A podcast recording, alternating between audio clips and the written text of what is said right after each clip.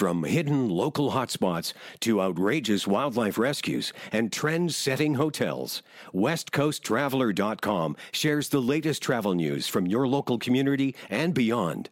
Travel the spectacular west coast of the U.S. and Canada without leaving your armchair and start taking notes for your next adventure. Make your next vacation or staycation the best it can be. Visit westcoasttraveler.com. Welcome to PQ Beat, a podcast of the Parksville Qualicum Beach News, the newspaper of record both online and in print for Parksville, Qualicum Beach, and the surrounding communities. Hi, everyone. Thanks for listening. I'm Philip Wolf, editor of the Vancouver Island Daily and the PQB News. The NFL season has passed its halfway point, so here to look at what's happened so far and offer some thoughts on what's yet to come, we welcome back our Black Press NFL expert, Aaron Halischuk. Aaron, thanks for joining us again. Oh, thanks for having me again. Let's start with the quote unquote local team, the Seattle Seahawks. They currently sit with a 3 and 6 record and are struggling along. Your thoughts on their season so far? Well, I think struggling is probably a pretty appropriate word. It has been, you know, without sounding perhaps too dramatic, a really disappointing season. I had really high expectations, and I'm sure a lot of other people did as well. And it just really hasn't turned out the way I think a lot of people have hoped, uh, myself included. The Russell Wilson injury was kind of a blow to what was already a sort of disappointing and, and slowly disintegrating team, it seems like. So, you know, there is still a handful of games left. There's some potential there, but uh, it's not it's not looking that great. Is there any chance at three and six that they can make the playoffs?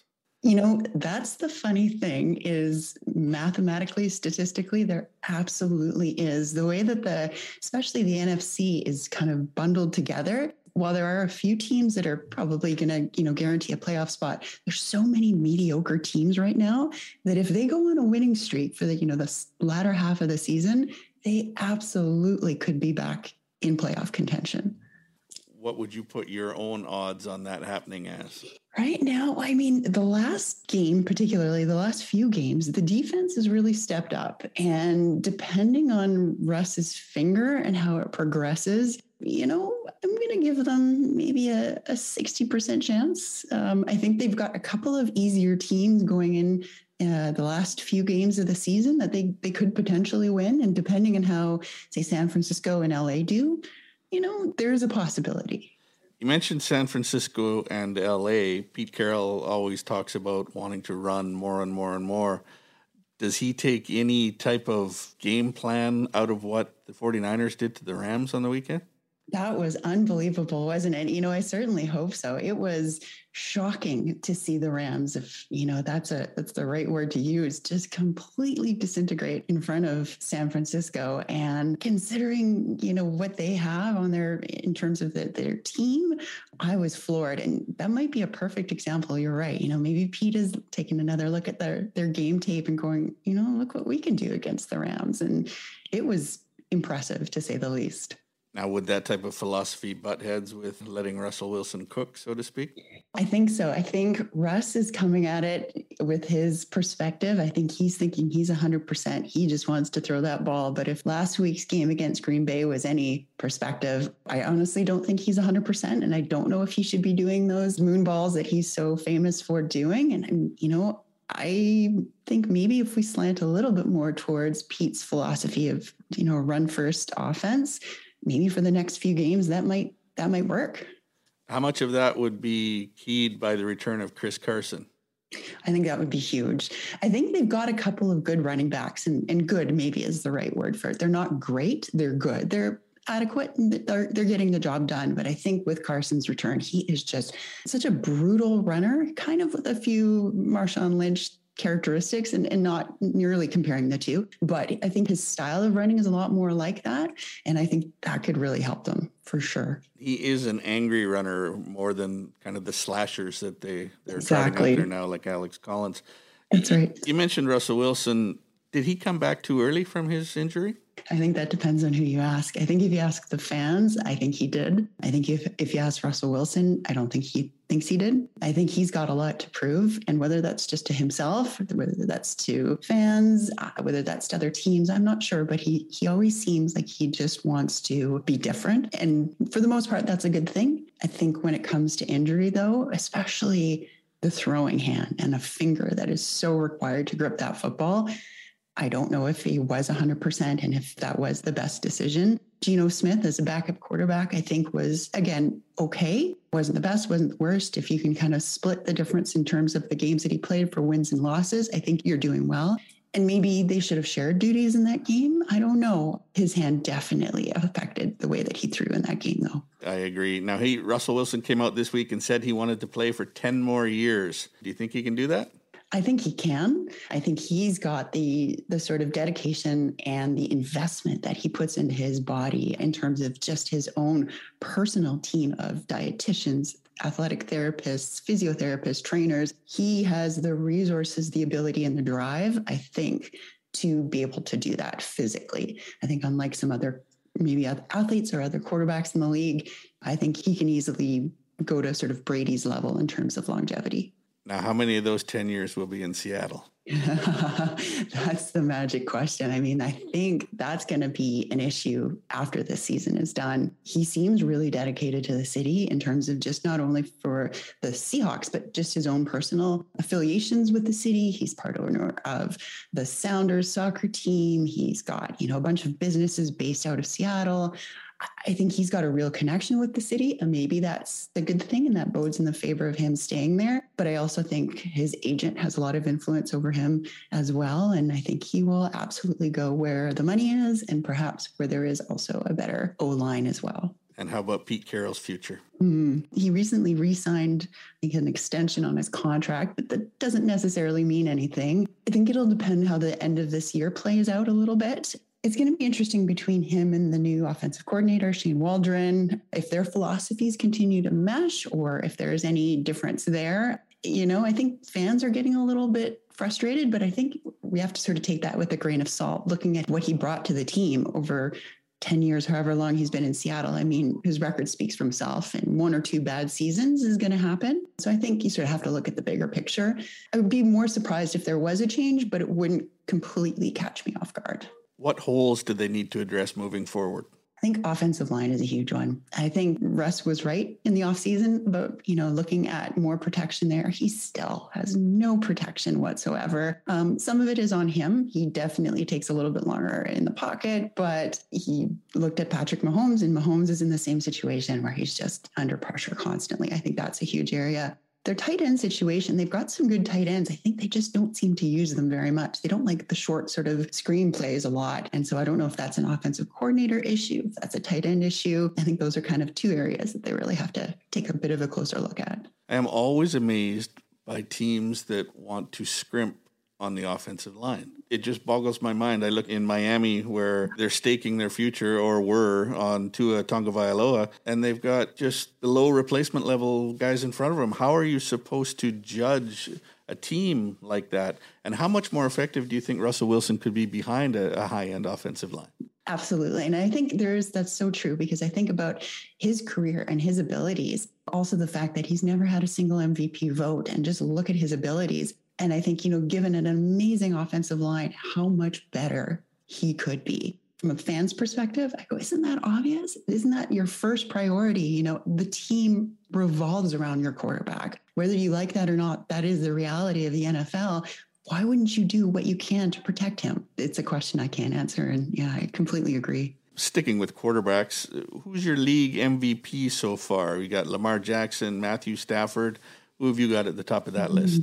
Is kind of all over the place. There's not really one particular player that's extremely dominating the league right now.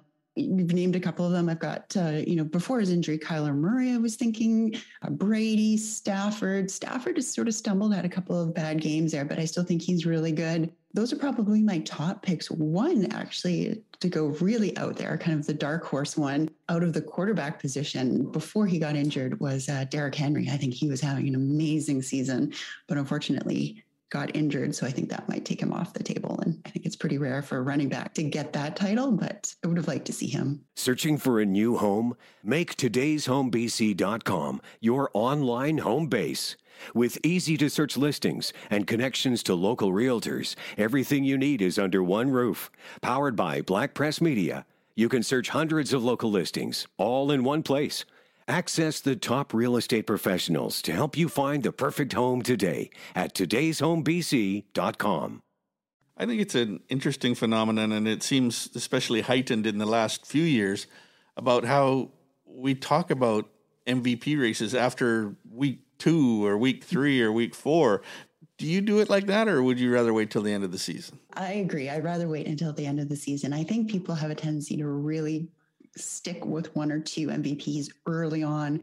The season, especially this year, is 17 games. It's very fluid.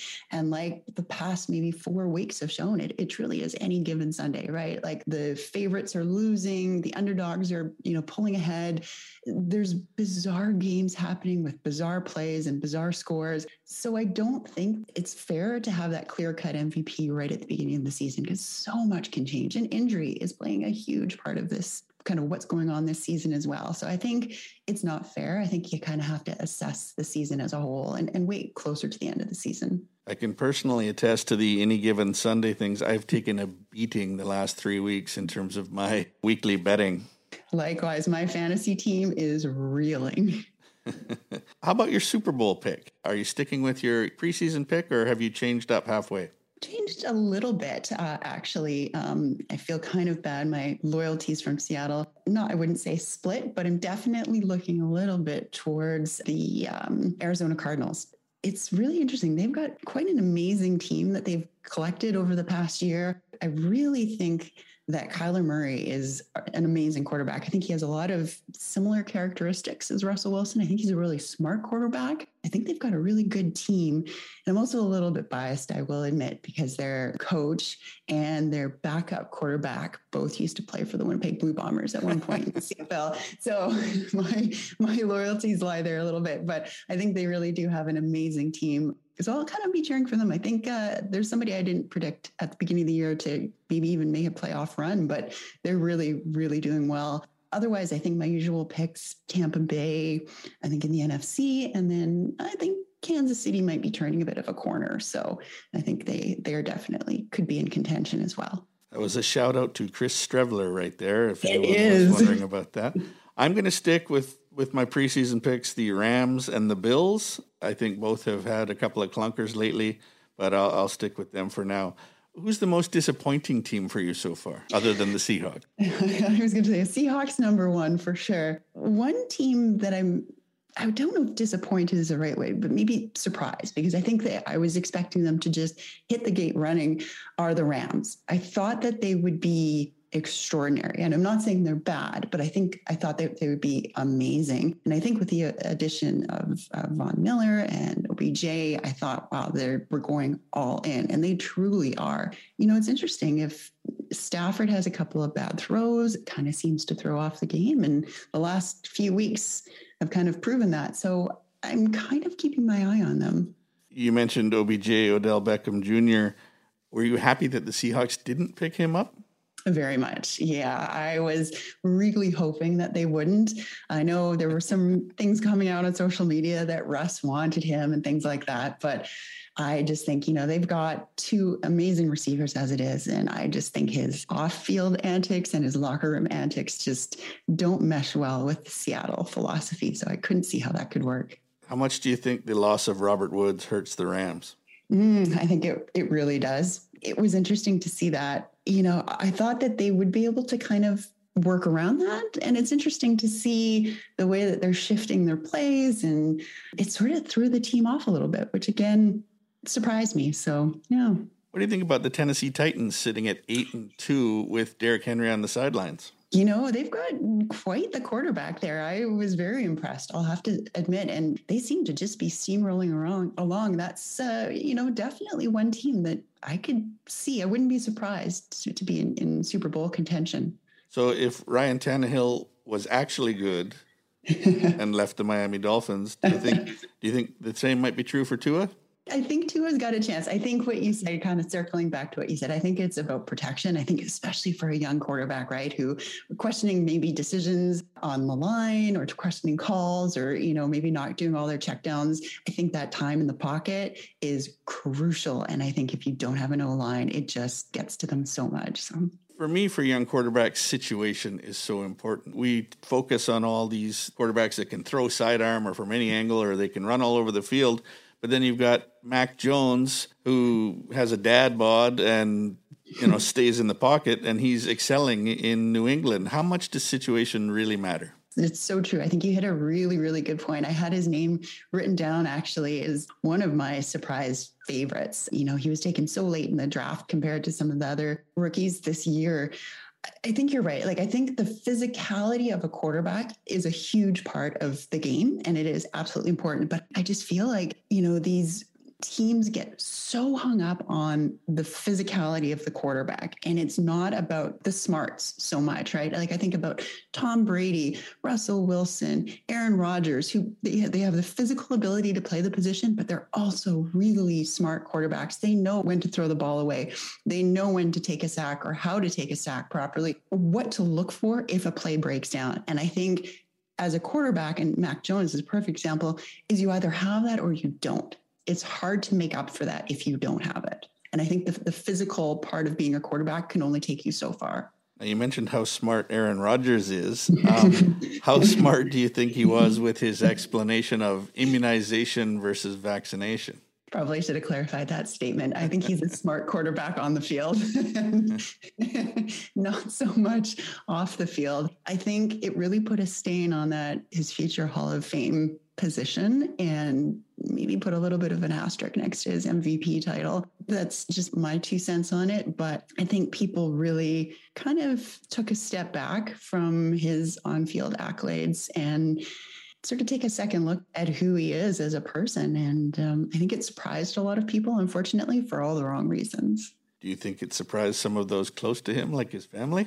Well, the family he's not talking to. he's, uh, yeah, I think maybe for those who know him, I think a lot of people know him as a very different, quirky person. He likes to think, you know, this sort of pseudo intelligent, and not saying that he isn't intelligent, but, you know, he looks at the world in a different perspective, I think, than a lot of people do. I think in this situation, it really, it really cost him. Whether he cares about that or not is a different story. I don't think he does. But uh, in terms of his legacy, I think it certainly did affect him. Do you think his teammates care about his vaccination status as long as they win?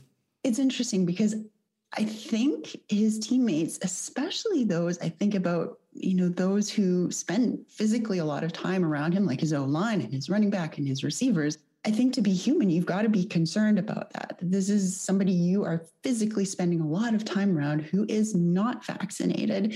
And whether they can speak up on that, you know, it's always protect the team. It's all about the team. So they're they're not going to say anything publicly. But I'm sure somebody who blatantly disobeys NFL regulations and doesn't really get any repercussions from that. It's got to be frustrating, I'm sure, as a teammate to see that. You know, even the last press conference that he had against the Seahawks game, um, the last game, he did not wear a mask and had to do the press conference over Zoom. And it's just things like that where he blatantly chooses not to follow rules. And it's got to be frustrating for his team. Do you think there would have been more punishment if he was just regular quarterback from a mediocre team? I think so. I think you know this is truly the NFL showing what it's made of, or or not what it's made of, and I think it absolutely favors its favorites. And it's really interesting to see the way that it's disciplined and or not disciplined, and they know what they have as a commodity in Aaron Rodgers, and and he will get the slap on the wrist, and he can continue his ways. And it's frustrating to see. I'm kind of glad that it's playing out publicly in such a way because people can see really what the NFL is is made of or not made of. CanadianEvergreen.com is your trusted news source for all things green, offering up-to-date news and stories from Canada's booming cannabis industry. Content you can trust from Black Press Media. Sticking with polarizing quarterbacks, Cam Newton, what do you think of him as a player and his return to Carolina? He undeniably is absolutely, you know, a really talented quarterback. I think, though, he is very injury prone. he's very hot and cold now in terms of his career. He was never one of my favorite quarterbacks. I always feel he was slightly over emotional on the field. His mindset maybe isn't necessarily the best to be a quarterback. You know, it's it's interesting. His time in New England was interesting whether that was him and Belichick or just him as a quarterback. I'm not 100% sure. I think he's really happy to be back with the Panthers. And I think that's probably a better fit for him. I can't see him and Belichick getting along that well. I always question that. I think if he can remain healthy and uninjured, he might do well this year. I just don't think he can throw anymore. Mm-hmm. It looks yeah. like a shot put when he's out mm-hmm. there. And for me, Cam Newton will always be defined by the business decision that he made not to jump on that fumble in the Super Bowl. Absolutely. That, that said a lot to me. Exactly. Now, this year they're playing 17 games instead of the 16 that we've gotten used to. Do you think that's a good idea? I feel a bit split on this as a fan watching football. I love the idea of an extra game because it's just more football to watch. And I think that's really good. But from the sort of the NFL business decision, I think it's all about the money. I think it's a way for the NFL to capitalize on more TV and ad revenue and the players to make more money. I know at the beginning when the idea was first introduced, the players union was quite against it in terms of, you know, more injury, especially before the playoffs.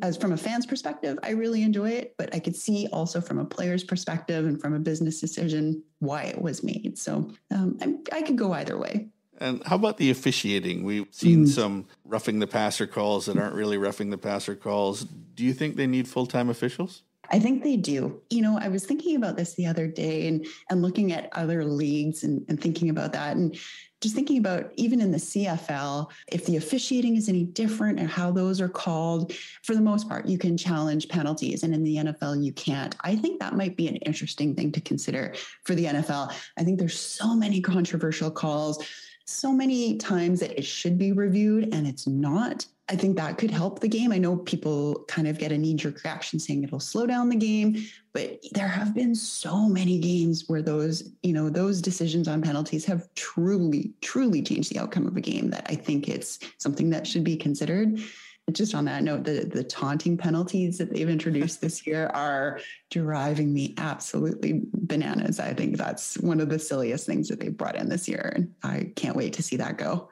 They remain the no fun league. What did you think of the penalty? Do you speak along those lines to Cassius Marsh there, who uh, looked at the sideline after a sack? Oh, that, you know exactly. It's it's those type of penalties that I just shook my head at. I could not believe it. You know things like that. I remember a couple of games ago, DK Metcalf had a touchdown and he hugged the goalpost and he got a penalty for that. And I'm thinking like these sorts of penalties, like you said, it's it's that's what the NFL is, the no fun league, and it, it's taking it to a whole whole new level. One thing I'd like to see if they can't have full time officials, because I know a lot of these guys have careers and may not be able to make the switch, but is an eye in the sky with with all the technology that they have. Why can't they have an official who's up in the box who just presses a button down to the thing? Hey, that wasn't a penalty, or this is a penalty, or that wasn't taunting, or this wasn't taunting. You know, the quarterbacks are able to talk to the coaches through headsets. I don't know why they don't have an eye in the sky. That would be a good idea for me. Absolutely. And they have, you know, they have the 4K camera above the field, anyways, for those sort of high angle shots. So why not use that? Shifting gears a little, something a little lighter. Talk about TV commentators. There's so many games. There's so many choices now. Do you have any favorite announcers, either now or historically?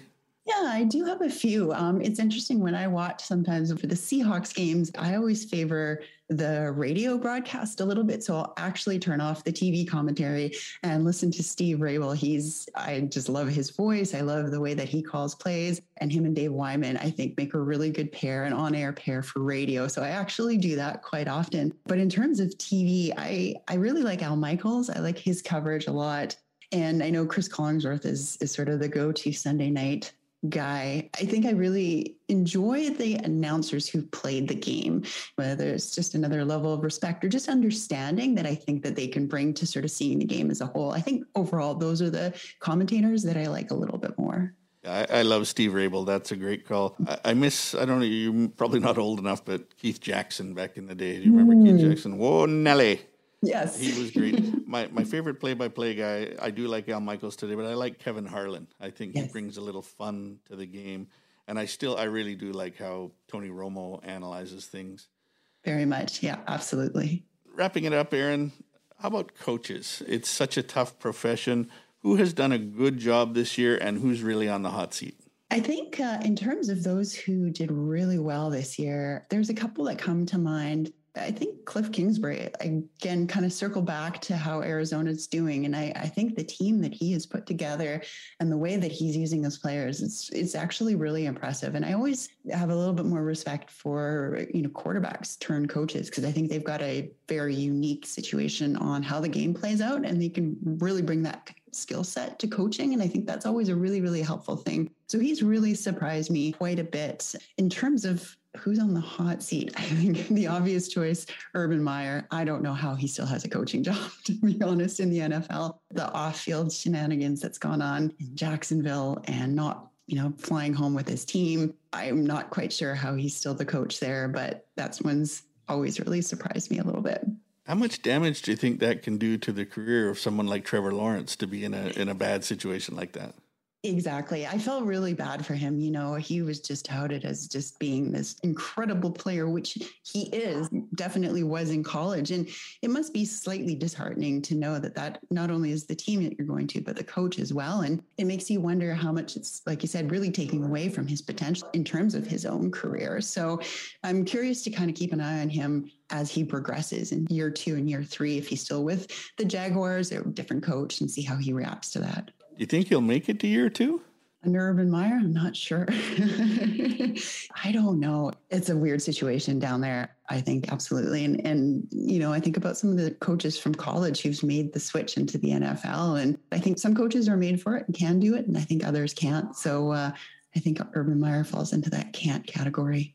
And real quick, what do you think switching to college of Jimmy Lake being uh, let go as the Washington Huskies coach? Mm-hmm. I think that was probably the right decision. Maybe should have come a little bit earlier, but I'm glad it happened as it is. I don't know all of the details, but have heard some of what happened. And I think they certainly do need a change there. Um, I was listening to a couple of radio shows about that out in Seattle. And I think the, the search for a new head coach is going to be really interesting to see. I think you've got to get somebody who's a bit more acquainted on the West Coast system. So I'm kind of keeping an eye on that to see how that all plays out. Aaron, fantastic stuff. We'll catch up right after the season ends and just before the playoffs. Thanks so much for being here. Sounds great. Thanks for having me.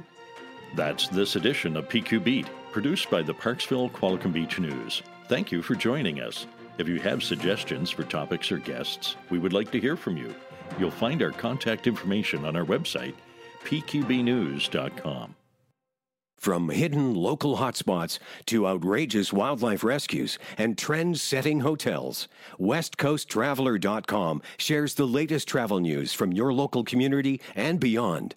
Travel the spectacular west coast of the U.S. and Canada without leaving your armchair and start taking notes for your next adventure. Make your next vacation or staycation the best it can be. Visit WestCoastTraveler.com.